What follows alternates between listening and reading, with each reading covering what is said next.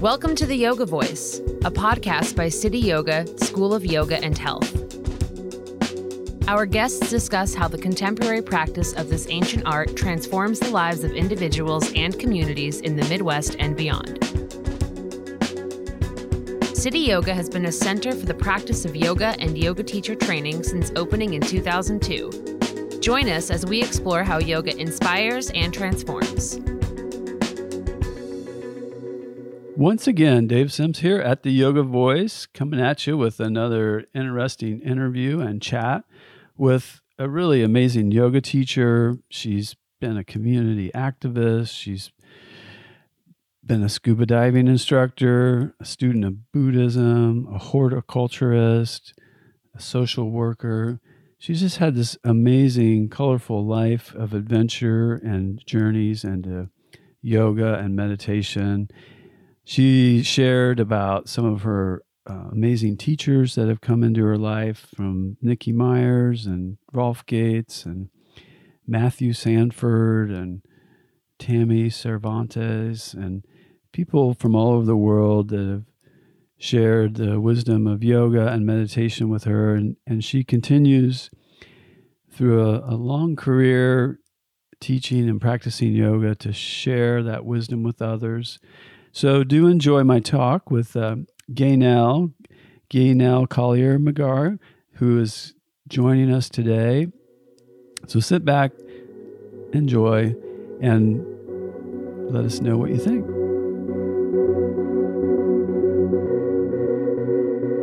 All right. Well, welcome everyone. Dave Sims here at the Yoga Voice. And with me today is Gaynell Collier McGarr. Magar. Sorry, I butchered your last name. Welcome, Gaynell. hey, Dave. It's I'm just really grateful to be here with you yeah. today. So thank you for the opportunity. Yeah, well, thank you, and um, thank you for taking the time. And as we navigate this sort of new normal that we all are talking about, it's nice to be able to connect even on the digital realm as we are today. I look forward to the, the day when we can we can start, you know, doing things in person again, which um, will be when it happens. Yeah. And on the podcast, I always try to start out with asking what your yoga journey has been. So, kind of what life was like before yoga and what happened and get to got you on your mat and, or meditation or both and then what it's transformed into your life today. So. Um i i i like i'd like to start just by referencing something that i i always talk about with students um, just in terms of my own journey and that is um, I, I didn't start practicing yoga till i was 50 to begin with. And at that time, I was doing a really, you know, fast um, practice, vinyasa practice. It was a Baron Baptiste style of practice. And um, I remember walking out of the classes and thinking, wow, that was a good workout. But there was something more. Mm-hmm. And at that time, I couldn't name what it was. All I could describe was how it felt and i just felt this lightness and this lift in my body and and then i noticed how much more focused my mind was. And i was like wow okay well there's something more there. Um, and so i just continued to practice like that. And um, it wasn't really until um, i started I did some workshops uh, around, not around that, but yoga workshops that began to shed some light on what the something more was. And um, I, it wasn't until I, I did my teacher training in 2009 with Rolf Gates in Cozumel, Mexico, which is also part of my story, uh, that I really began to understand uh, in terms of yoga philosophy and in terms of um, the physical practice what the something more was. And, you know, in the first verse of the Yoga Sutras, it basically says yoga is to still the mind. And so I was like, oh, that's what that's about. it isn't just a good workout that, oh, there's something more to. Um, so I was beginning to have a frame of reference or information that framed what that experience is mm-hmm. and the, what I still continue to experience today, which uh, is is why I keep coming back to my mat and coming back to teaching and, and practice. So fast forward a little bit. Um, at the time, the other reason I was I was doing yoga is at the time I was also uh, doing powerlifting, and I had a landscaping business at the time that required really heavy physical work. And I had been doing the powerlifting in the winter when I was um, in Mexico. I would go down there for two months in the winter and um, got bit by the scuba diving bug basically and started doing scuba diving down there in the winter and subsequently became an instructor, which is another whole story. So I, ran, I my first yoga teacher, Tammy Cervantes, uh, uh, her her partner at the time, Jody, he's still her partner, soon to be husband, and um, he was he was an he was a uh, instructor in powerlifting. And I remember going to him and saying, I want something that has practical value for me in terms of my work. And he said, powerlifting, because it works chains of muscles together. And so I began doing that and found out that I was ungodly strong, um, stronger than I realized. But when I went back home, I still had that initial period of soreness with the three weeks of work hardening from the winter.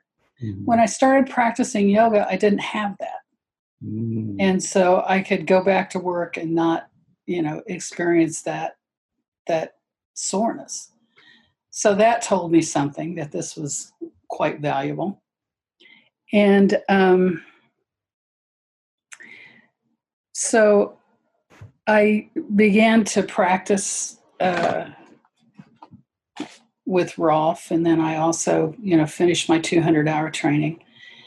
And the first class that I taught ever in my life was in Mexico at a yoga of 12 step recovery meeting in a halfway house in Cozumel, Mexico. And um, it was an act of hubris because I was also teaching in Spanish and I was a new teacher and I don't know if you'll want to put this in the podcast or not, but it was, it's a, it's a, one of my favorite yoga stories because it was quite humbling. Um, where the halfway house, it was really a very humble structure, and where we practice was on a concrete floor with a tin roof and mice running everywhere. Mm-hmm. And the first class, I language, I was languaging low cobra, press the tops of your feet in your mat. And the, the word for tops of your feet in Spanish is empenes. And what I said was penes, which means penises. So I was telling the men to press their penises firmly into their mat. and the heads all came up and they looked around like, what? And Tammy was with me as a support and she started laughing. And so it was it was uh, humbling but it also taught me as a teacher to just lighten up and have a sense of humor and and it it's a way of including people. And so i you know i learned that um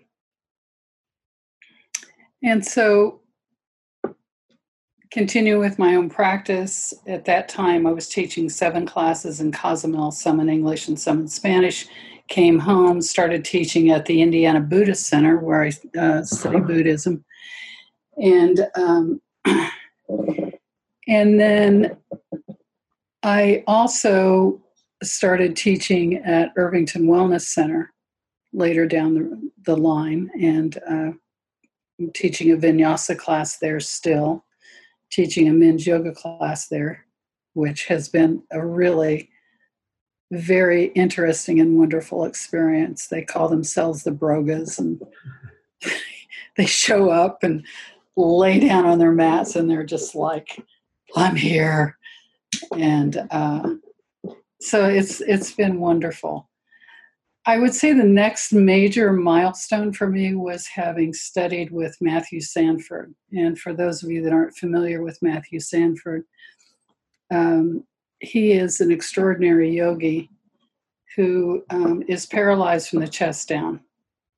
And he was uh, had his spinal cord severed in an automobile accident when he was 13 years old, and his father and sister died in the accident. And he talks about how even though he was paralyzed, there was still something that he felt in his body. He calls it a hum or a flutter. And what he's talking about is his energy body. Mm-hmm. And so he later in his 20s, uh, it was suggested that he studied with an Iyengar yoga teacher. And so he did, which was fortunate because Iyengar is so precise for alignment and that allows the efficient transfer of energy through the bones, which is basically what he teaches. And he teaches um, adaptive classes, and he also teaches teachers to teach adaptive classes. So I had the good fortune to study with him. Um, and and he, um, the way I got in touch with him, he did a workshop at City Yoga and it rocked my world because it made prana so literal. He was doing things with his body and having us do things that made that whole understanding at, at, at the level of the body of prana so very clear. And um, it was amazing. And then I did a subsequent workshop with him and then studied with him for uh, his level one and two training, and then subsequently had a adaptive yoga class at City Yoga, and then uh, one at um, Pilates Indy.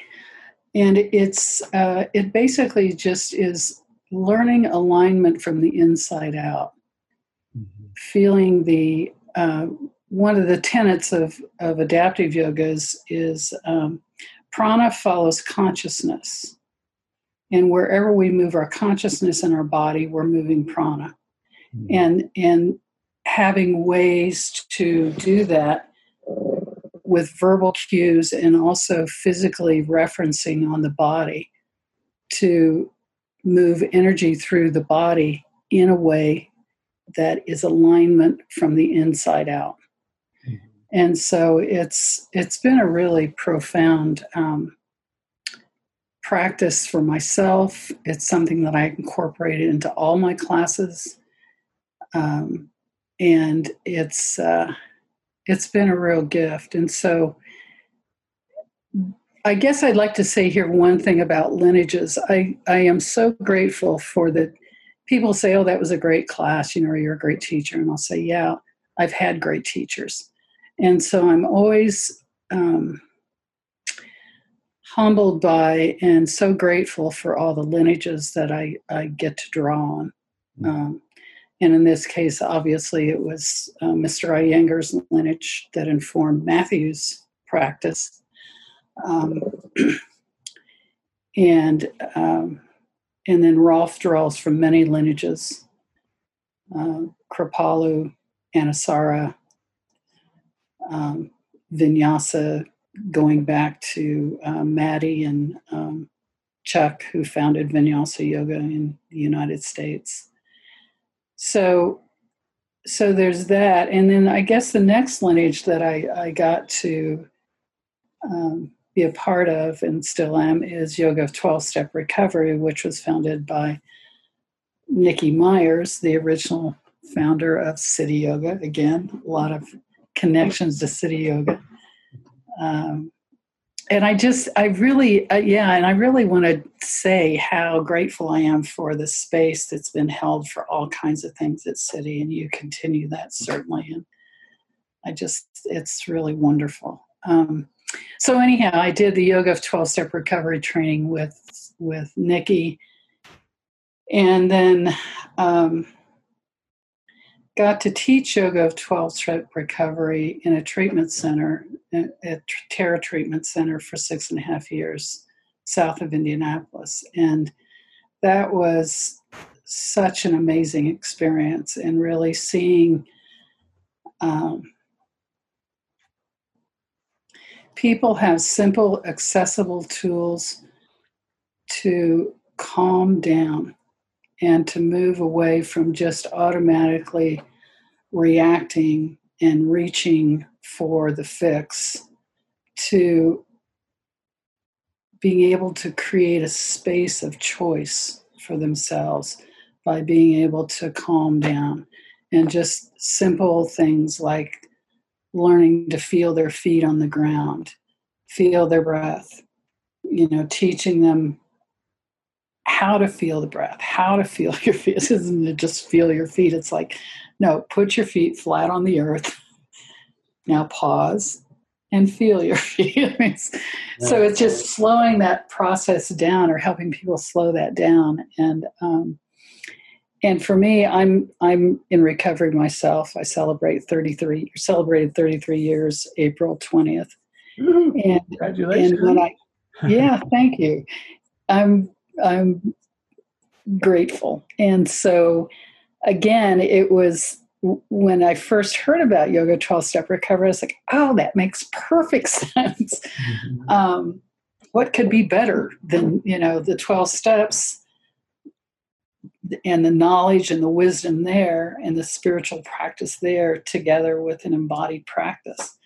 And so, um, it, it was a real joy and a real honor and a real privilege to be able to teach that in a treatment center. And I saw people really benefit from it. I, it was, um, you know, I'd hear from people afterwards that they still were doing their yoga practice, they still were, you know, seeing benefits. And uh, there were a lot of stories that, that I could tell about that time. Um, and maybe if you cue me back in, I will. But I'm just mindful of our time right now. Yeah. So, so there was that, and then um,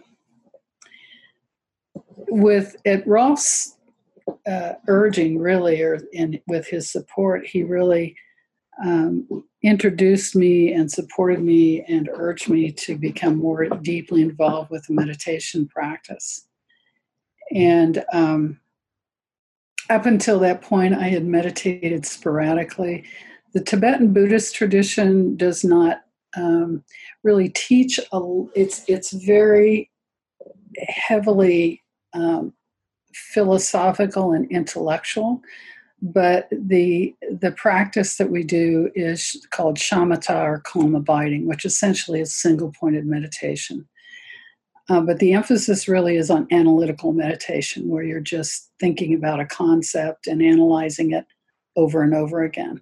And so um, when I got introduced to mindfulness and concentration practices, uh, Vipassana basically is the mm-hmm. name for it, I, I really was um, quite taken with it. It was also at the beginning very difficult. And as you know, the one of the limbs of yoga is meditation, and we do all these other practices to begin to prepare ourselves to really meditate.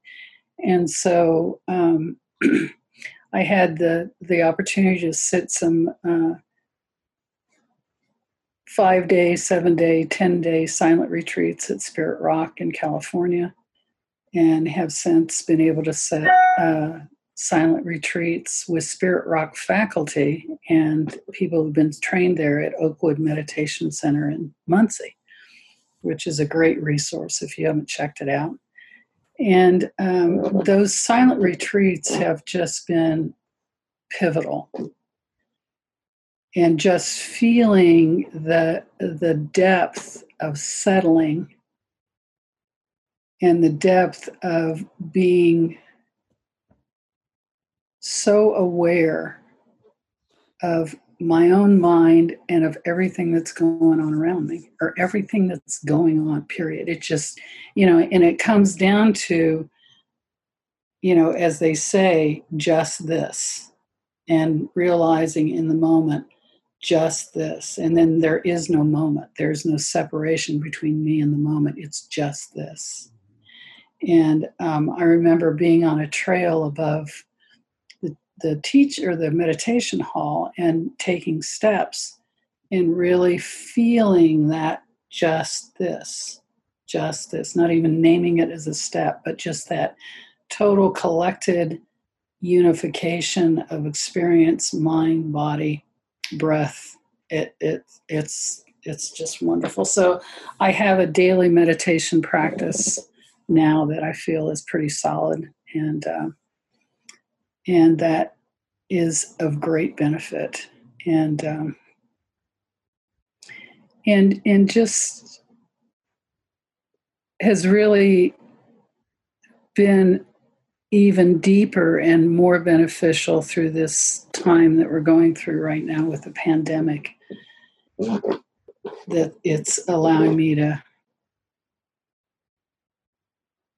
just be with what's going on and noticing when reactivity starts to arise or anger, being with all the emotions that, that we feel through this time, through all times, and just being with it and not having to fix it, not having to do anything about it as as as emotions, but just simply be with and having the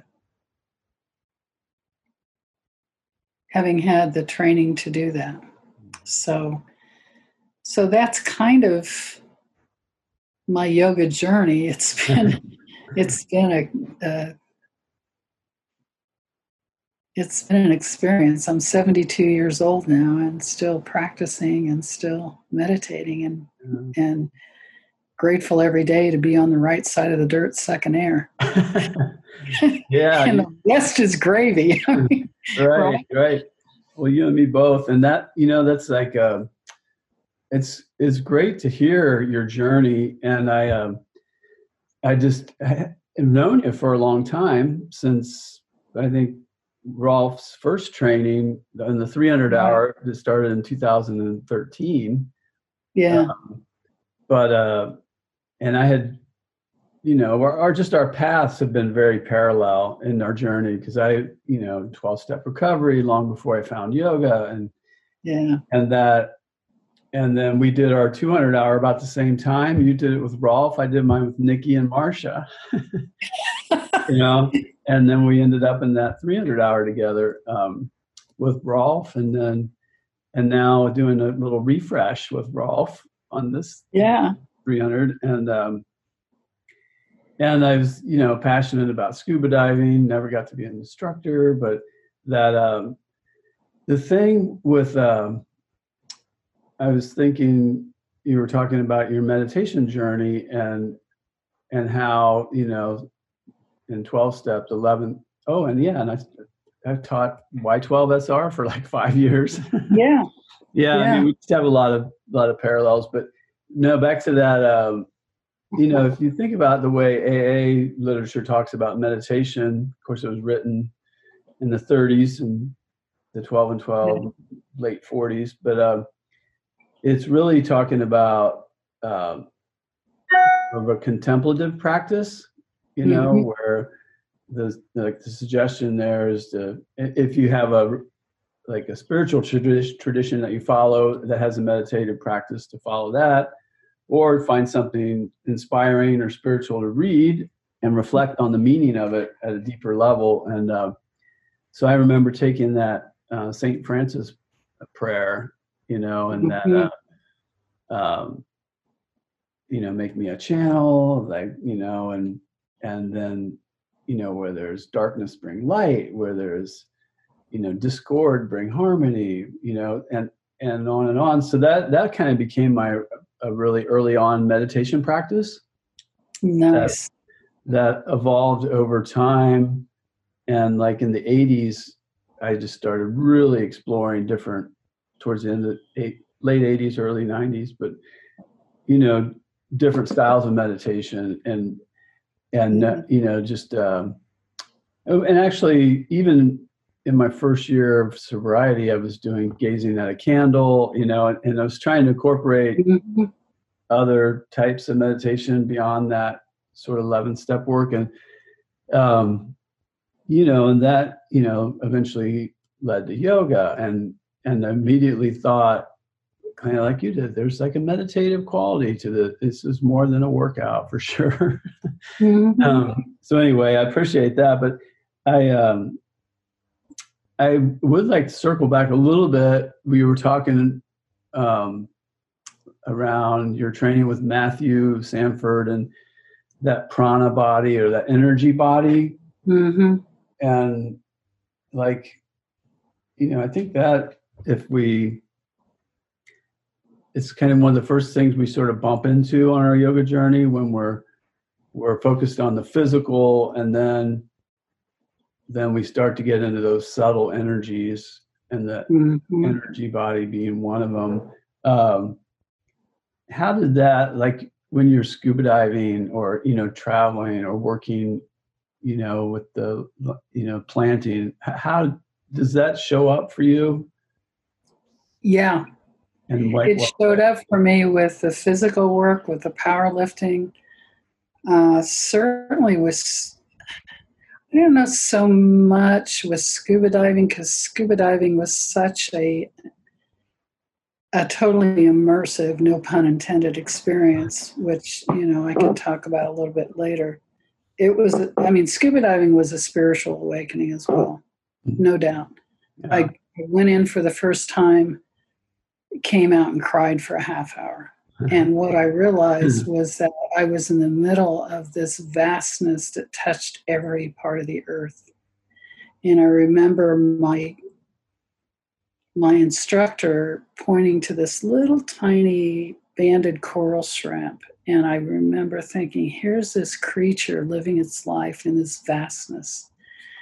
And it was such a sense of being so connected uh, with the planet, with the whole Earth. It, it, was, it was, again, it was one of those pivotal experiences that rocked my world. Well, you're, uh, but, connected with your breath as well. Oh yeah, with your time. breath and and with the weightlessness and the lightness of the body, which is very akin to really accessing prana. You know, in the yogic tradition, we talk about it talks about in the sutras about levitation. It, it's a thing.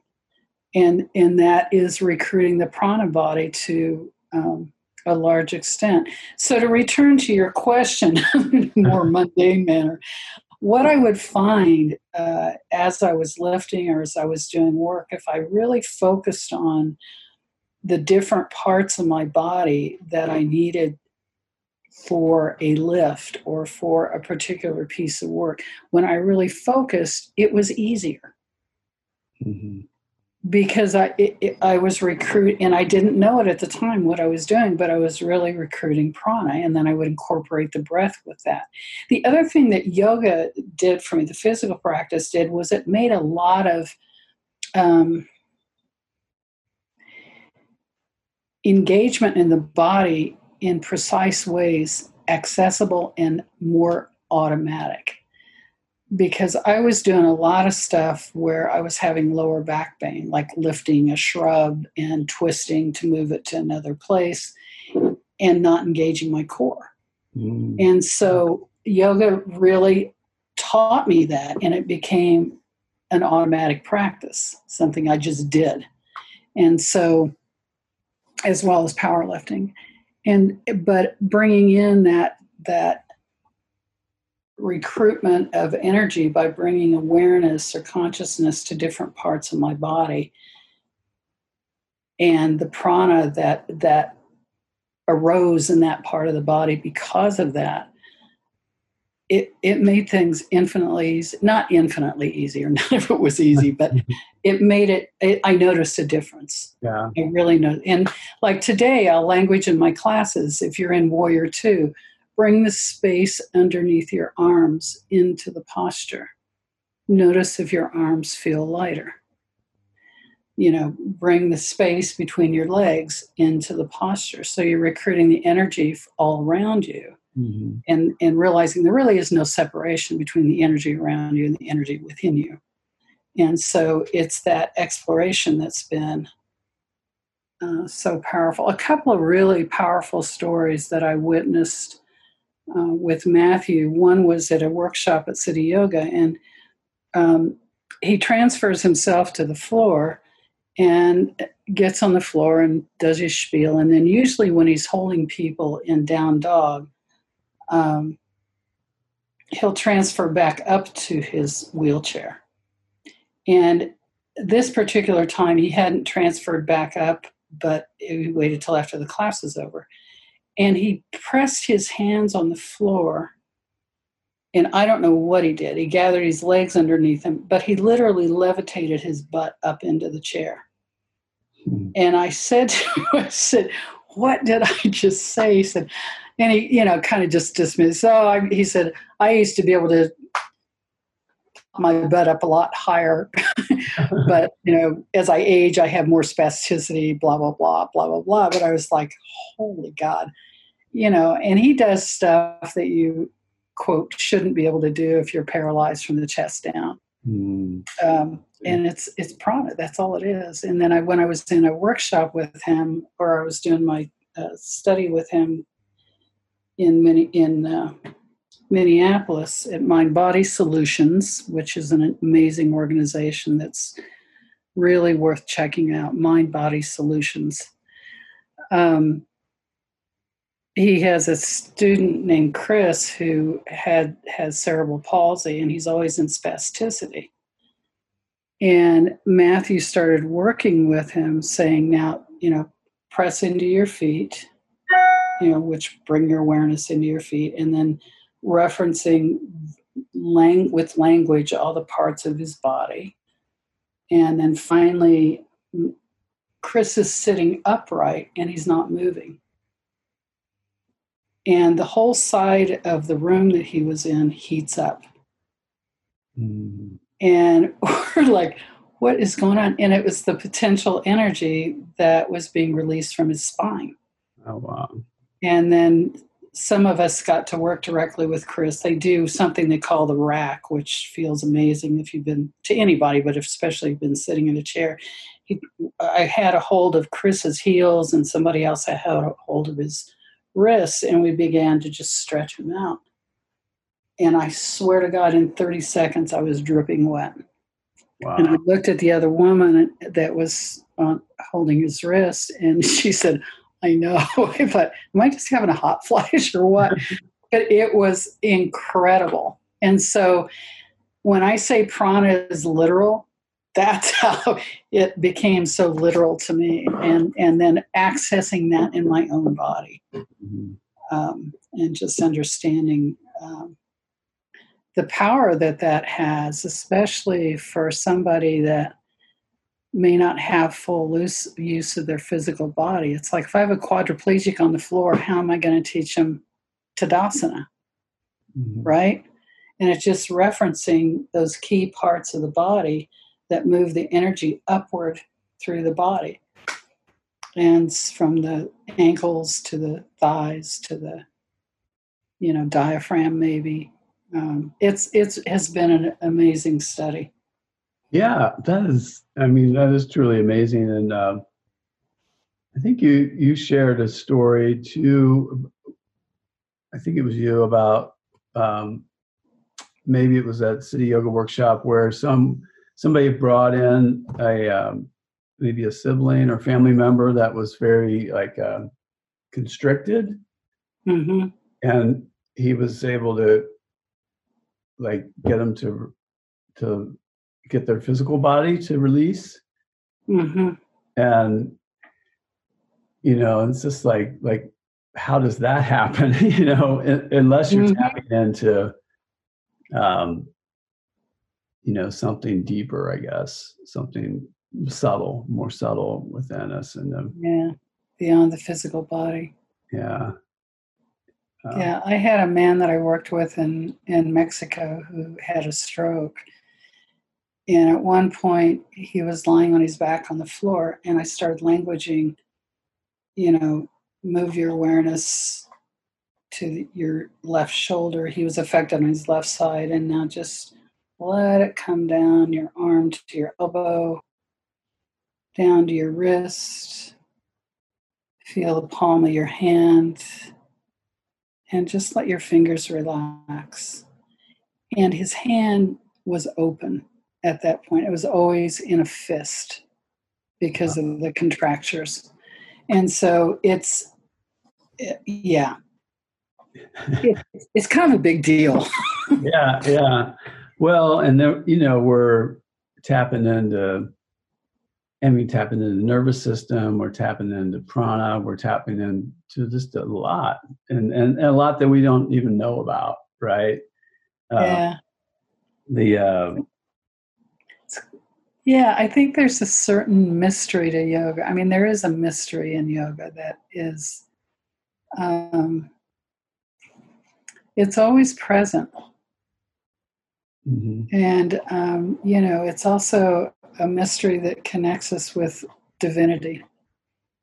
And, um, you know, Rolf talks about how he doesn't say a word unless there's been some kind of download from the man, and manifest to the manifest and i find myself doing that as well mm-hmm. that there's a real um, there's a real energy connection with the people in the class there's a there's an exchange of energy which is sacred and needs to be honored and respected.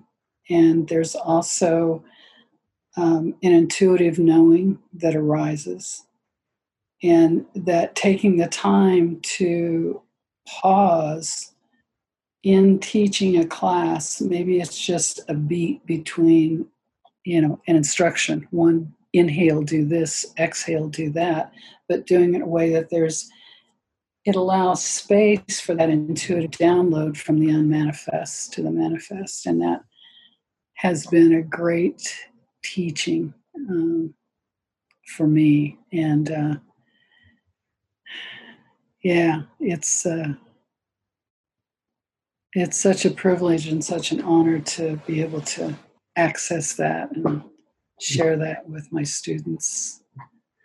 It's uh, yeah, it's a mystery. It is a mystery and it's powerful. And I just somebody sent me a little YouTube documentary um, recently that it was about, and you're talking of the movement of the prana and, and tapping into the energy of the prana body it kind of reminded me of this where it was uh, these were actually tibetan yogis that mm-hmm. agreed to do this documentary because they didn't want the traditions to be lost you know and and these are the guys that go into the caves of the foothills of the himalayas or, or deep into the mountains and mm-hmm. you know and they're there for three, four years on, mm-hmm. on retreat. so they yeah, that's that's really retreat. yeah, yeah, the, yeah. The one tradition was like you go for three years, three months, three weeks, three days. yeah, and yeah, you, which is like you know, it's like, you know, like twelve hundred days or something. I mean, it's like a it's a long time, and uh, but anyway, the uh, one of the demonstrations um, this guy did, and he did it seated on a like on a little stack of uh, so like doing gymnast, gymnastic pads, so it was a mm-hmm. soft surface. And the guy was not, um, you know, like muscularly. He didn't. It wasn't. It didn't look ripped. You know, right. almost looked a little soft. Yeah. the, but didn't have a any pronounced physicality about him. Right.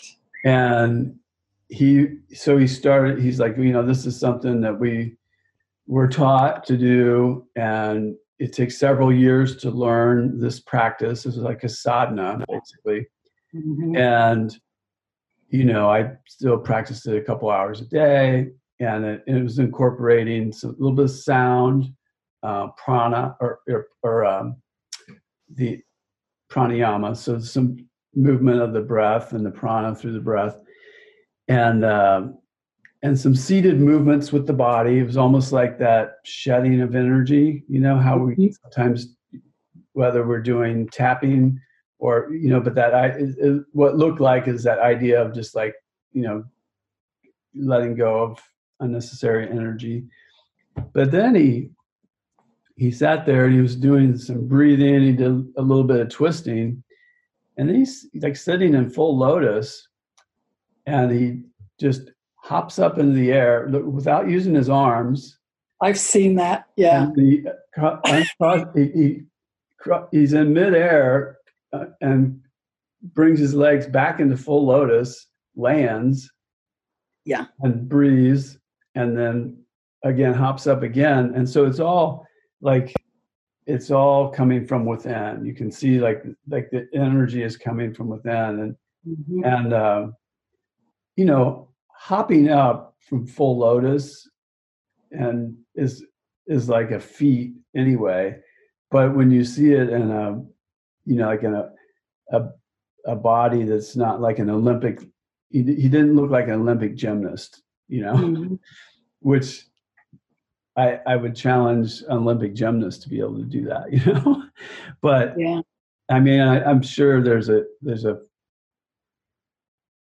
uh, a blend of physical and energy, but it seemed much more energy than anything else. Yeah, and yeah. Uh, yeah. So anyway, that kind of made me think about wow, this. I mean, this is like some powerful practice that we don't understand, and and the my my Buddhist teacher Geshe Jinpa Sonam at Indiana Buddhist Center talks about one of the levels of uh, practice is becoming light enough to sit on a blade of grass. Mm. And that when we achieve certain levels of um, meditation or practice, that that that's quite possible. And I too have seen that that uh, what you're describing that that video. Um, I just think the possibilities that we have uh, are so much more vast than we realize, and you know that we're privileged to have that glimpse, you know, into this kind of wisdom mm-hmm. and knowledge. And, and don't you think with with your work with the the earth, like with their hand, hands in the soil, um, you know, I like to plant and grow things, and I I feel um, a, just like an energetic connection with the earth when I'm digging in the soil. I mean, yeah. you, you feel how do you feel? Does that feel like prana, or what does that feel like to you? It definitely is a connection with the energy that's everywhere, you know, and certainly is in the earth. And is I think I think the energy in the earth is more concentrated. That's how it feels to me, or more. Um, and this is just me. This is just my experience, but that it it is more concentrated and it's more calm it's more um, well it's grounding and mm-hmm. so i another pivotal point in my life was um, beginning to garden you know like 35 40 years ago and um, just a simple little garden in my backyard and coming home from a real fairly stressful job in social work i'm, I'm also a social worker by trade and did that for 15 years or more. And um, and just that again, the immediacy of of and the collectedness of attention that gardening makes available to us, and then just that energy from the earth uh, was just like, oh my goodness, this is amazing, and uh, and yeah, and feeling and again not not having a name for it but just knowing that that that was that was true. Yeah. So yeah, that's a great exploration. So yeah.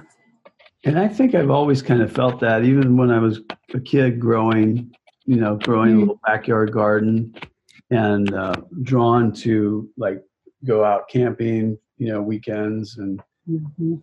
um, and just like walking on the earth, like anywhere in the world I've been, there I just feel this deep connection. Walking on a trail, hiking along, you know, seashore or mountains or you know, meadow trail, and and so like um, you know my you know my mom's side of the family were from Scotland, and they came over here to start farming, and uh, a couple hundred years ago. So there's like that connection with the land, you know, and I, so I kind of think about um, people that work with the land have a I don't know. There's uh, some like some type of appreciation with the connection there, uh, Mhm. even though there's you know people that destroy the land, Yeah. working with it in a different way. um, Yeah. so, but yeah, yeah, with that. Um, um, and they always talk about you know like you you can't control the rain and the sunshine, you know.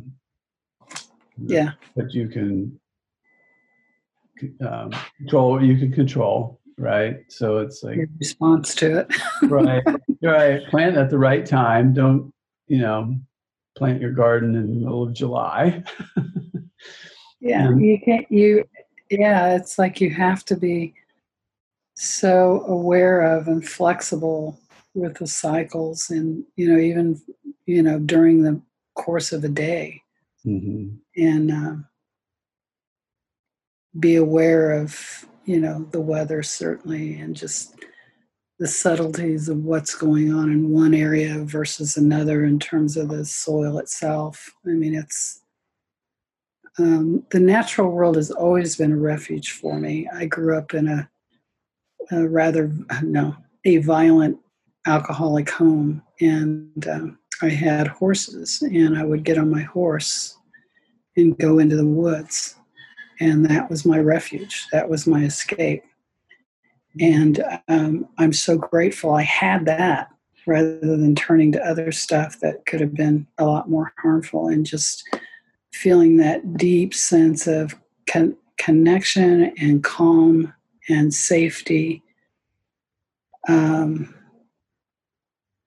beside the creek in back of my house which is where 465 on the south side of Indianapolis now runs. really? Yeah, unfortunately. But there was a beautiful woods and fields and creek there. And uh, so yeah, it's it's it was very healing and I, I knew I could go there and be safe. Yeah. Um, and I still feel that sense of safety and calmness and connection when I go into the woods or anywhere in the natural world. Yeah. So, anyhow, Yeah. Um, you and I share a lot of parallel paths, my friend. I know we do. I mean, I grew up in suburbs in Ohio and a woods with a creek behind the house. Yeah. you know, alcoholic home, and that was definitely a refuge. And and all the you know kids from the neighborhood, we would run around out there, and you know that Mhm. was like a definite, um, you know, just a safe place, I guess, or a comforting place and a connected place with its own set of dangers. You know, of you know just being in the in a in a woods, whether it's poison ivy or barbed wire or snakes, or you know, or what you know, like bugs. yeah, yeah. So I've always loved that, and um, you know, I've been known to go, you know, backpacking, yeah, into the Rocky Mountains, you know, solo, and just settle into the, the, Oh, the connection with the vastness of it, and there's also a humility about like I'm just this little human being amongst Mhm. all this, and um, um, one thing I, I was wanting to circle a little bit back to, like, how did like Mexico happen? I mean, you just kind of casually mentioned, well, it's been two months a year in Mexico, and then and you talked about your teacher Tammy and how how did you get connected with her as a yoga teacher and end up being a scuba diver teacher and all that? Um, I went to Mexico on vacation with my husband and some friends, and um, was at dinner one night and overheard this father and son talking about having done this Discover Scuba course with this guy, Freddie Contreras, who was my instructor for all my training up through instructor. And uh, and just how amazing it was. And so I started, and I had never really thought about scuba diving, and and, and I'd done a lot of snorkeling, and, and that was fine. And so uh, I started talking to him. I said, "Yeah, you should call this guy. He's great."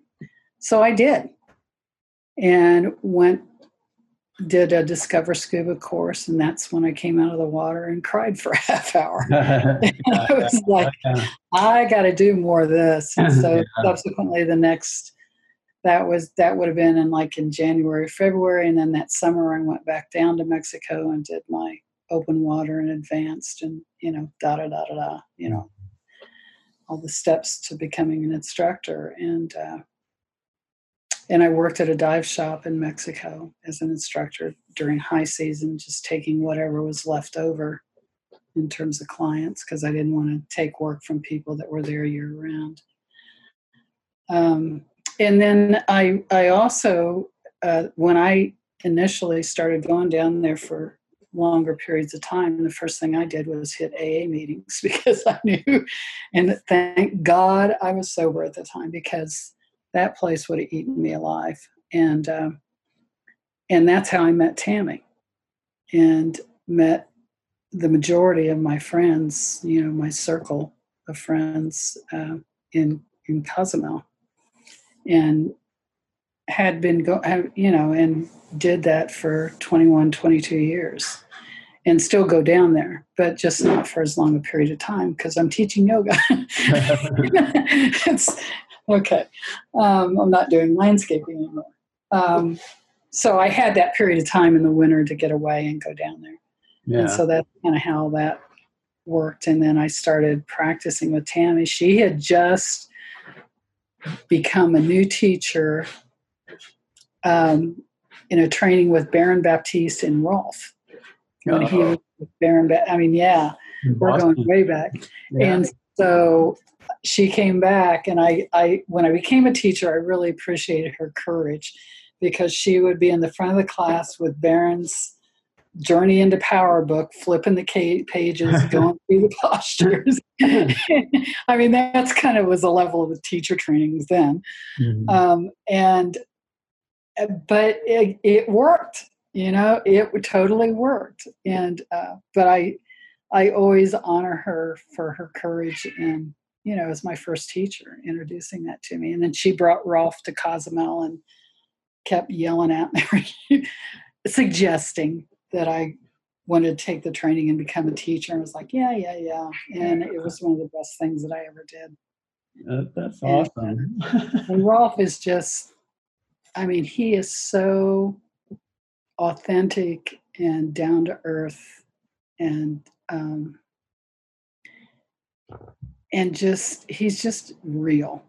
And and he's also done such deep exploration of yoga and meditation and um, and I was kind of skeptical, you know, of this guy, you know, because I heard stories about the guys who were teachers in yoga and you know that whole thing, and and I just trusted him. You know, he talked about his wife and kids, you know, and so um, he's he's been a great benefactor to me, and I'm very grateful. He's he's uh, had me as an assistant at several of his trainings that he does at Esalen and Kripalu, and opened up things to me that I never would have been able to do, and or, or been able to afford to do. So I I owe him a huge debt of gratitude. And he's become a dear friend as well.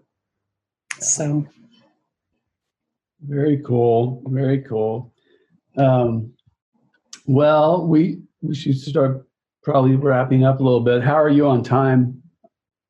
I'm fine. Right. Okay. Um, fusion, right? this has been so fun. Yeah. no, I'm I'm so glad you took the time to to do it.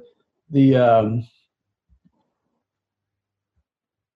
I need all right. And then you were going to add something. What was that? Yeah, I also wanted to, uh, and I, I spaced it. It's being 72, those things happen. Um, I wanted to speak a little bit about uh, teaching Yes to Vets, which was a veterans yoga class. Um, it was, uh, it's actually an organization that was founded by Nancy Schalk, who other people have talked about. And she was one of the people who brought yoga to Indianapolis and really made, you know, long before it was fashionable or widespread. And her journey took her to um, working with vets and teaching a trauma informed yoga practice. And I had the amazing good fortune to be able to study with her and to um, have a class on the West Side and Speedway uh, to teach veterans. And uh, that was such an honor and a privilege. Unfortunately, that program is no longer in existence. Um, um, but may have a revival in the future.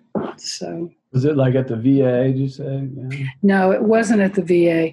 It was. There were two parts of of that program. One was studies that were done at the VA um, on the efficacy of yoga for PTSD, traumatic brain injury, chronic pain, and I got to participate in the study for PTSD as an assistant. Um, and then the second part was classes in the community that were free for veterans, so that that after they were in a study or they heard of it otherwise they could come. And uh, it was it was uh, again those stories of yoga being so beneficial in so many ways. So so again that was i wanted to give a shout out to that program and to nancy as well. Yeah. so. Well and that reminded me of something too when you were talking about um, moving the consciousness around the body and uh, yoga nidra. yeah. It reminded me a lot of kind of that practice of it really is moving energy around the body by focusing on different body parts. And I've seen that used with veterans on sort of that trauma informed yoga idea, I guess.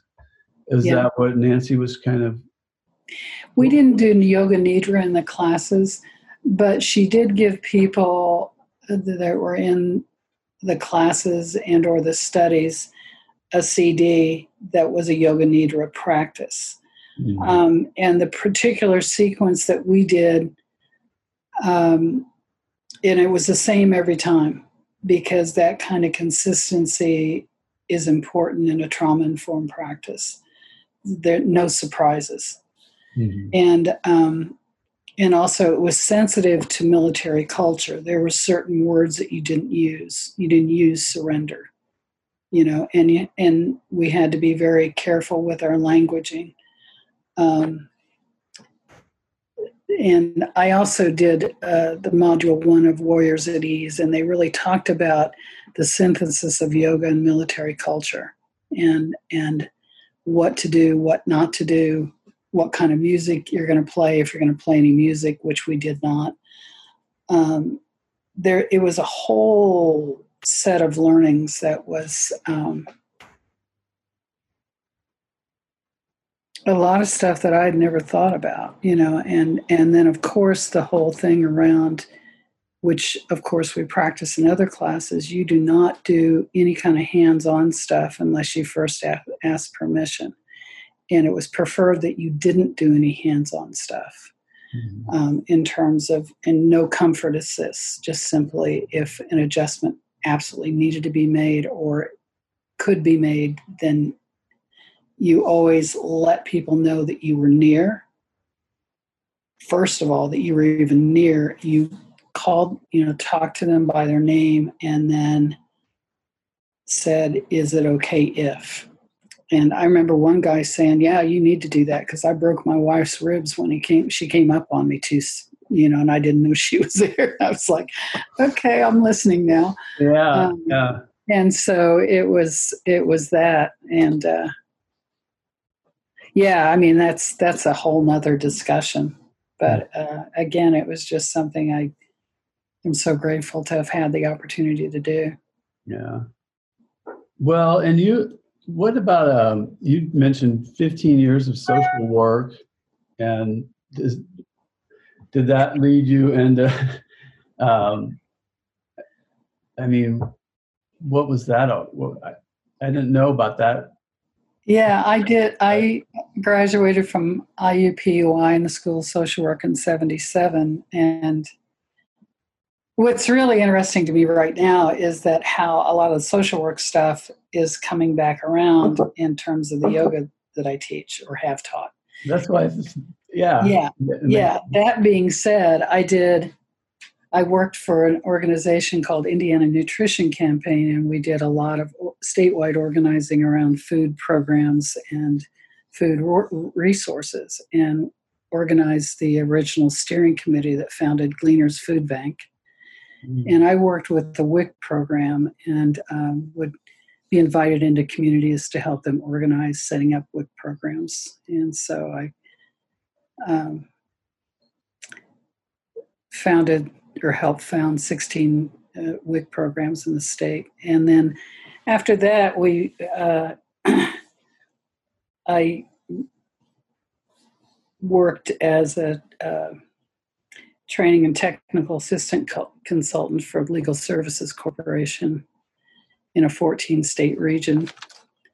And that's how I met my husband because we did a training of trainers in Pennsylvania, and that's where he's from. So that's another whole tangent.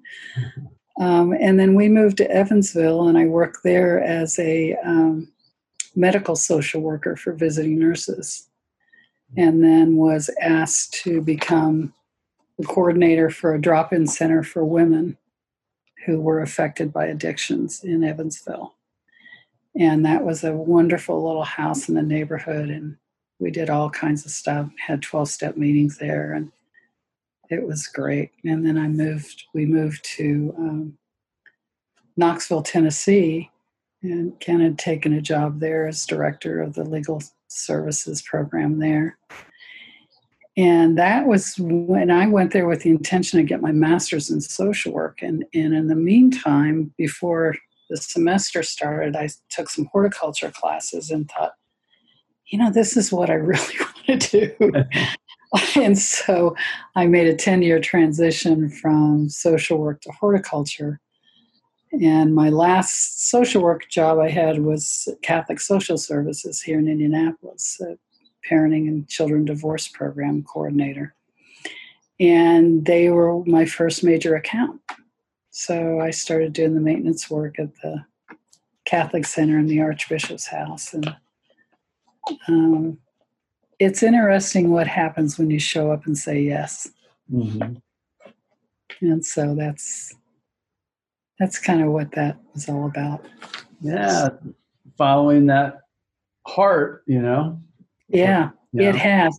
It has definitely been following my heart. Yeah.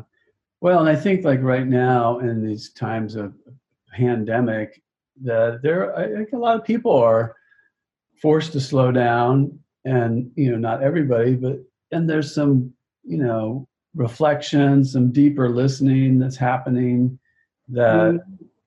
you know people are in a time of shift whether it's their industries downsizing or they're um, they've just had maybe they were stuck you know or unhappy or you know thinking about making a change.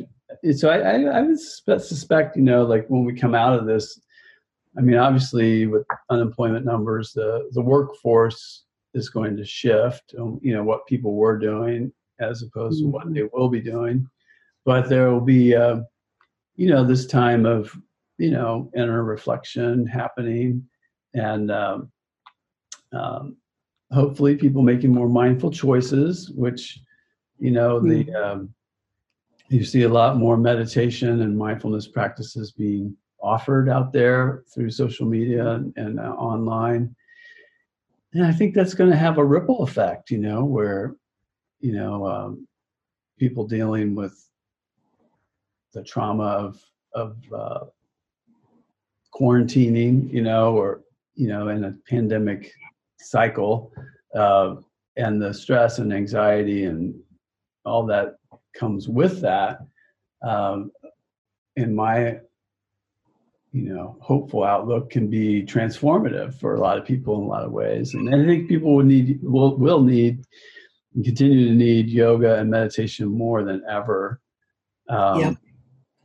to tap into some of those subtle bodies we were talking about earlier. And and um, you know so so yeah. And even the um, you were talking about not using hands-on adjustments with the vets and it reminded me of like I mean, that's one of the first things we stopped doing before the shutdown you know but when mm-hmm. it's clear there's a you know a health concern out there and so you know it's like diligently sanitizing everything but that was one of the things like no hands-on adjustments and yeah and, uh, which depending on the style of yoga on some styles like ashtanga that's like such a part of it like really threw the teachers off. But on the um, but like in general you know it made me think like how many people like we talk about creating safe space like you were you know doing with your vets how many people come to a yoga class and like they don't want to be touched you know? And now i mean there's you know, an ethic of, you know, like a culture of asking, like, hey, I do hands on adjustments. And if you don't want to be touched, you know, raise your hand or do something. And, and that mm-hmm. kind of, you know, then it puts it, puts it kind of back on the student, like, right. I don't want to be the only one that doesn't get touched, you know, or right. what if I like don't say anything you know, like I'm, I'm okay with adjustments, but then I never teacher doesn't come around. You know, it just creates this. Oh, it's it, it's it gets people in their head more than it needs to. But now it's just like off the table. So it's like when we end up reopening and we're doing, you know, regular but smaller classes, eh, you know, there'll be like no, no sharing props, no, you know, uh, yeah. on adjustments. Um, so I think it might feel safer in a way because there's less things like there. It's more. Um, well, when you think about the that one in three people are carrying trauma from significant trauma in in in their lives you know whether it's childhood trauma or an auto accident or whatever and and how you know, receiving an adjustment just triggers all that mm-hmm. if it's done unskillfully. And right. I, I'm very much of the opinion that adjustments do not need to be done unless absolutely necessary. And and really, are they necessary? That's another whole discussion. And I think we're learning they're not. And the other thing that that I think is so hopeful is just what this whole virtual world has opened up for us in terms of yoga practice. I think we're going to mm-hmm. have people, you know, you talked about, and we're going to do it at Irvington Wellness as well, that having classes be live simultaneously with being on Zoom so that people can access classes at home as well as in person. And and what that's going to open up in terms of people who maybe don't want to come to a studio they don't feel comfortable in their bodies. They don't, you know, they may be autistic. They may, you know have a lot of trauma and and prefer the comfort or the safety of their home i think it's it's going to be another whole wave of uh, another whole generation of yoga that's going to be opening up you know just you know rolf talks about the different generations of yoga and and and we were in what he calls the third generation which essentially is bringing yoga into places outside of studios where normally people would not come to a studio to practice, but you're taking the yoga to them. Mm-hmm. Y12SR vets, yada yada. Um, and so now it's taking it into people's homes. Right. And, right. And, you know, it's in a big way, you know, in, in, a big way. And since we're, you know, uh, been doing the teacher training so long in Indianapolis, I mean, like, you know, Nikki got Marsha to come start in like I think Cityoga opened in 2002 and 2003. Marsha was, you know, bringing the teacher yeah. training in, and uh, so 18 years ago. And what we've seen more so in the last few years, people coming in from more rural areas that really got their start in yoga watching YouTube videos, you know, because there weren't yep. any uh, access to to uh, studio classes, and then you know, and they're um, maybe wanting to you know do Y12SR or, or bring you know um, do a very specific population, and mm-hmm. so like teaching in a studio is not even on the radar and yeah. they've never really even practiced in the studio. I mean, they may have done some group classes at community centers, or there's a, you know, there's a community that they, you know, got to have a favorite teacher, but but sometimes it's you know more so not. They have a, a pretty rigorous rigorous home practice, if you will. Yeah. Watching it from online, so there, so it's kind of it was like a an outlier thing now that uh, you're right. We'll probably see more, more and more of as um, well. Clearly during the pandemic and beyond, and um, and so I think it, it's going to broaden the awareness of yoga. You know, I do too, and I also think that it, it's we can't under overestimate the importance of having a yoga home Right. Yeah. And so, because that is safety, that's connection, that's comfort, it's community.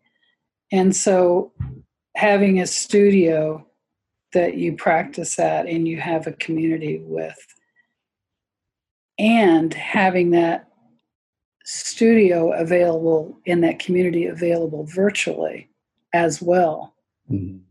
is i think is is uh, just really beneficial. I know how much my heart lights up every week when I see my students and, and they see each other. Mm-hmm. Um, so, and it also, it's a it's a and yeah yeah well and it also creates that um, i was thinking about this having gone to um, 12 step meetings all over the country virtually, right? Oh, I know. Isn't that the best? And then I'm like, going Cozumel. you know, like I, but there, there's like people I've never met, right?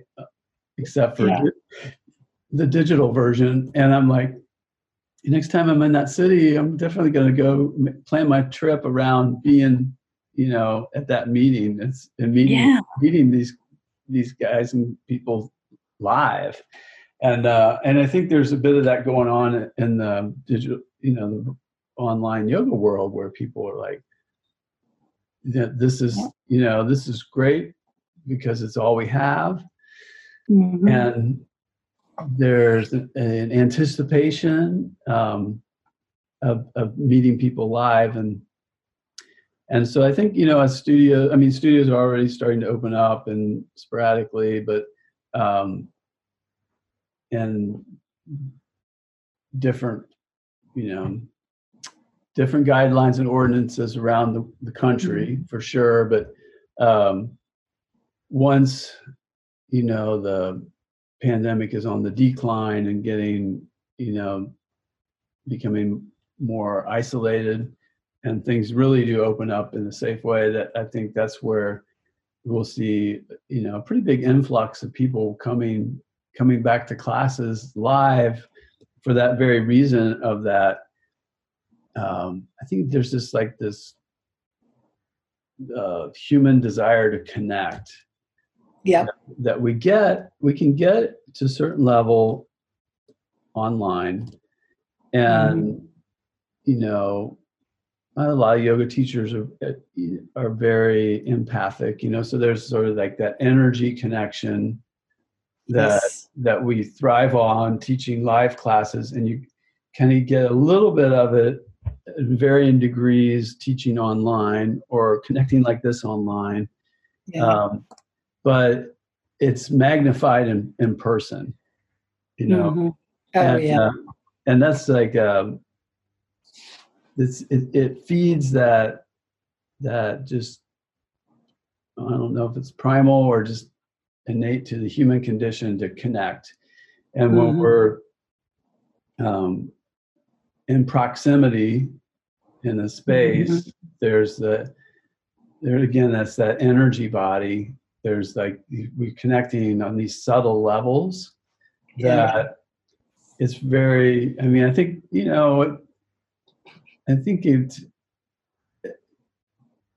at a certain level that's happening online but not in the fullness. So anyway i, I think it's going to open us all up to being better teachers and better more aware students when we return to a, a uh, you know state of interaction. But having said that there are going to be there's a lot of people out there that are just not you know maybe they're taking care of a elderly parent or hmm family members with that are high risk health issues that are probably not probably not going to see them until there's a vaccine you know Yeah, and and I mean that's a real consideration for me at my age.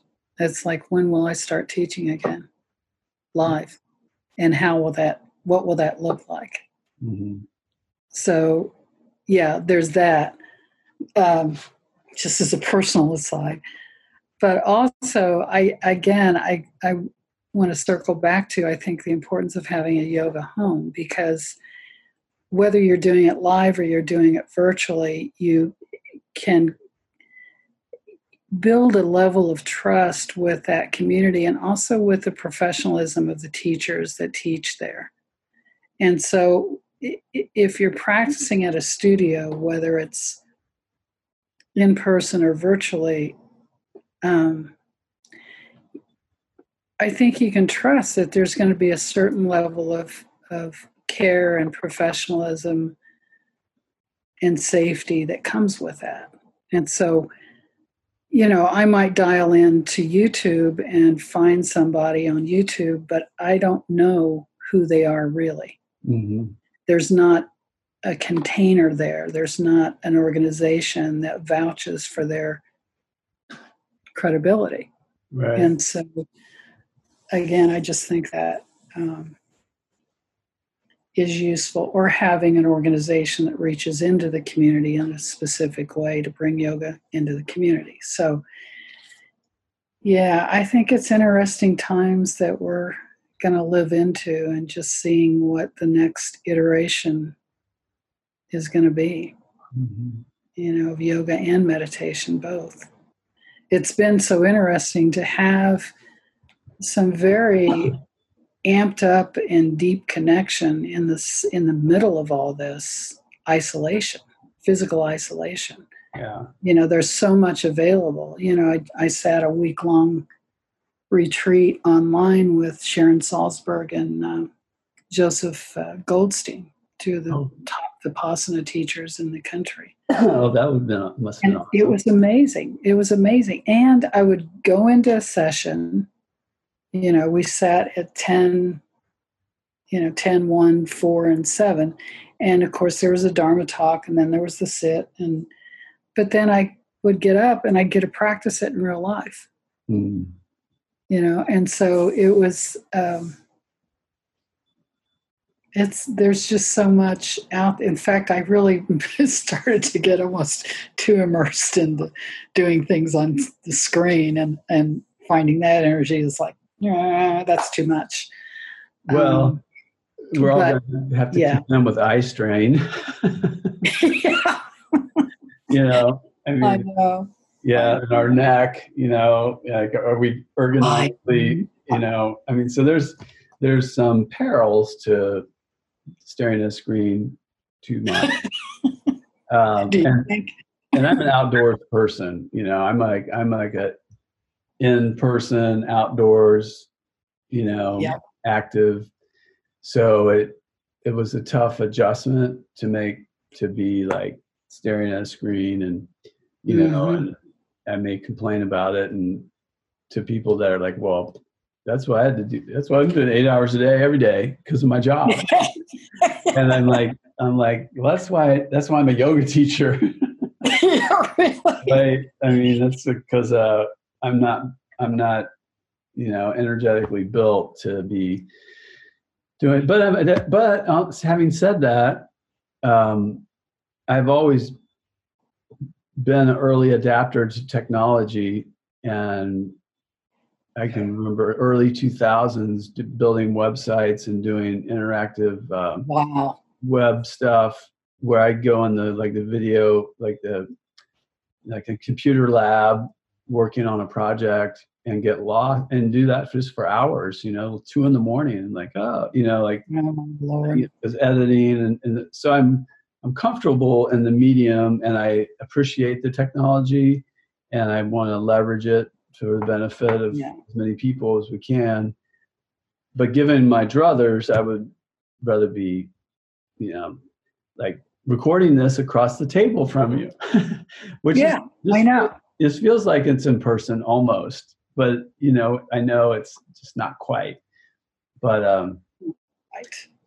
But you know, we'll we'll we'll roll with it, and and I'm I'm really interested to see what you know things look like a year from now and two years from now. And and uh because uh, we're the fact that you know our species is designed to adapt for survival. Mm-hmm. and really you know we're with this um, you know that's kind of really at the the core of what we're experiencing is this this this survival instinct. And so there's there's the fight, flight, fear, fold. I mean, all those, or freeze, fold, uh, all those um, really uh, survival instincts are kicking in in different ways for for each of us because there's that that threat of a uh, of the unknown and there's all the uncertainty and our you know we like certainty uh, yeah, so, which is not a reality. Right. So, so throw in some good, you know, Buddhist or meditation or mindfulness philosophy and a yoga practice and uh, and the fact that a lot more people are getting exposed to it now than wouldn't have been if we were churning along in the the typical rat race, you know. Yeah. I agree. But so, um, well, we should wrap it up because I I'm actually need to go video some yoga classes. but but um, what's the is there any anything we left out you'd like to add to our oh conversation?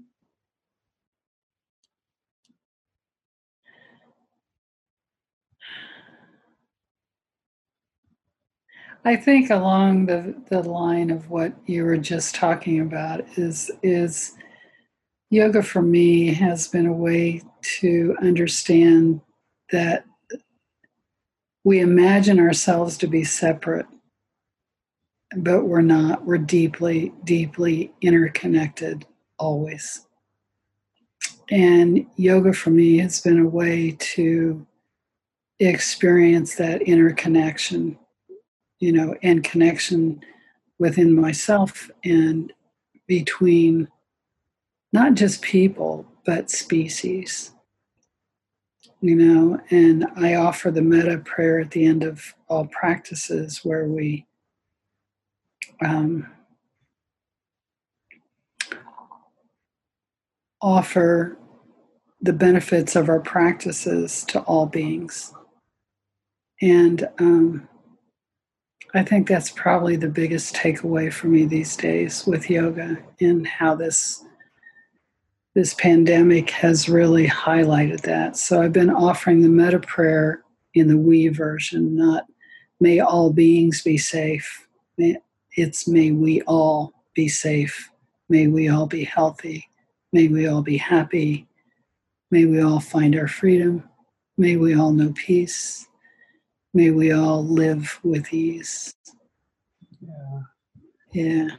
I love that. And that and that's I, yeah, they just one of those intuitive downloads from the unmanifest that came to me. So yeah. Yeah. Well, I think that's a good kind of good way to end with that loving kindness metta and mm. intention that um, you know for all those listening you know we're holding you in our hearts and and we are all connected and if we take that time to pause and just be that's that's where the moments happen that we feel that connection and um, yeah. and it's you know it, it runs counter to our culture in a lot of ways where it's do more be more busy busy busy mm-hmm. you can't possibly connect with anything subtle so now we're yeah just take a moment to be and um, and that's awesome so i could digress and we could talk for hours more i'm sure yes but uh, oh, go ahead. I'm sorry. Well, no, this was great having you on the show and having time just to sit and chat. So thank you very much. It's been delightful. It's been delightful. Thank you so much for this opportunity. Namaste. Namaste.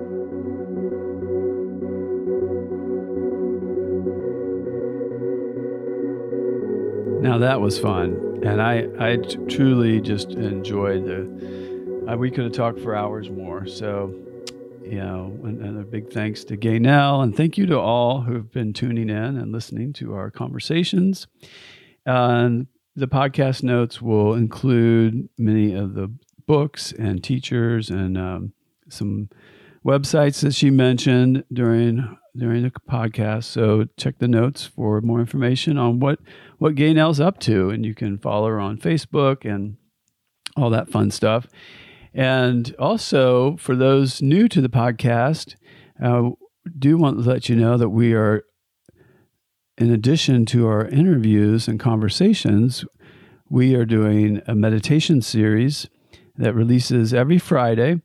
And we have a uh, chakra series going on right now. So each each Friday, you'll be able to get a new episode featuring on one of the chakras prior to that, we we just do lots of different styles and types and forms of meditation as a way to either introduce you to a meditative practice or to support whatever meditation and mindfulness practice that you've had or maybe reignite maybe you had a, a practice that you let fall by the wayside and so these meditations are opportunities to maybe reignite some of that enthusiasm and passion for the practice of meditation and mindfulness.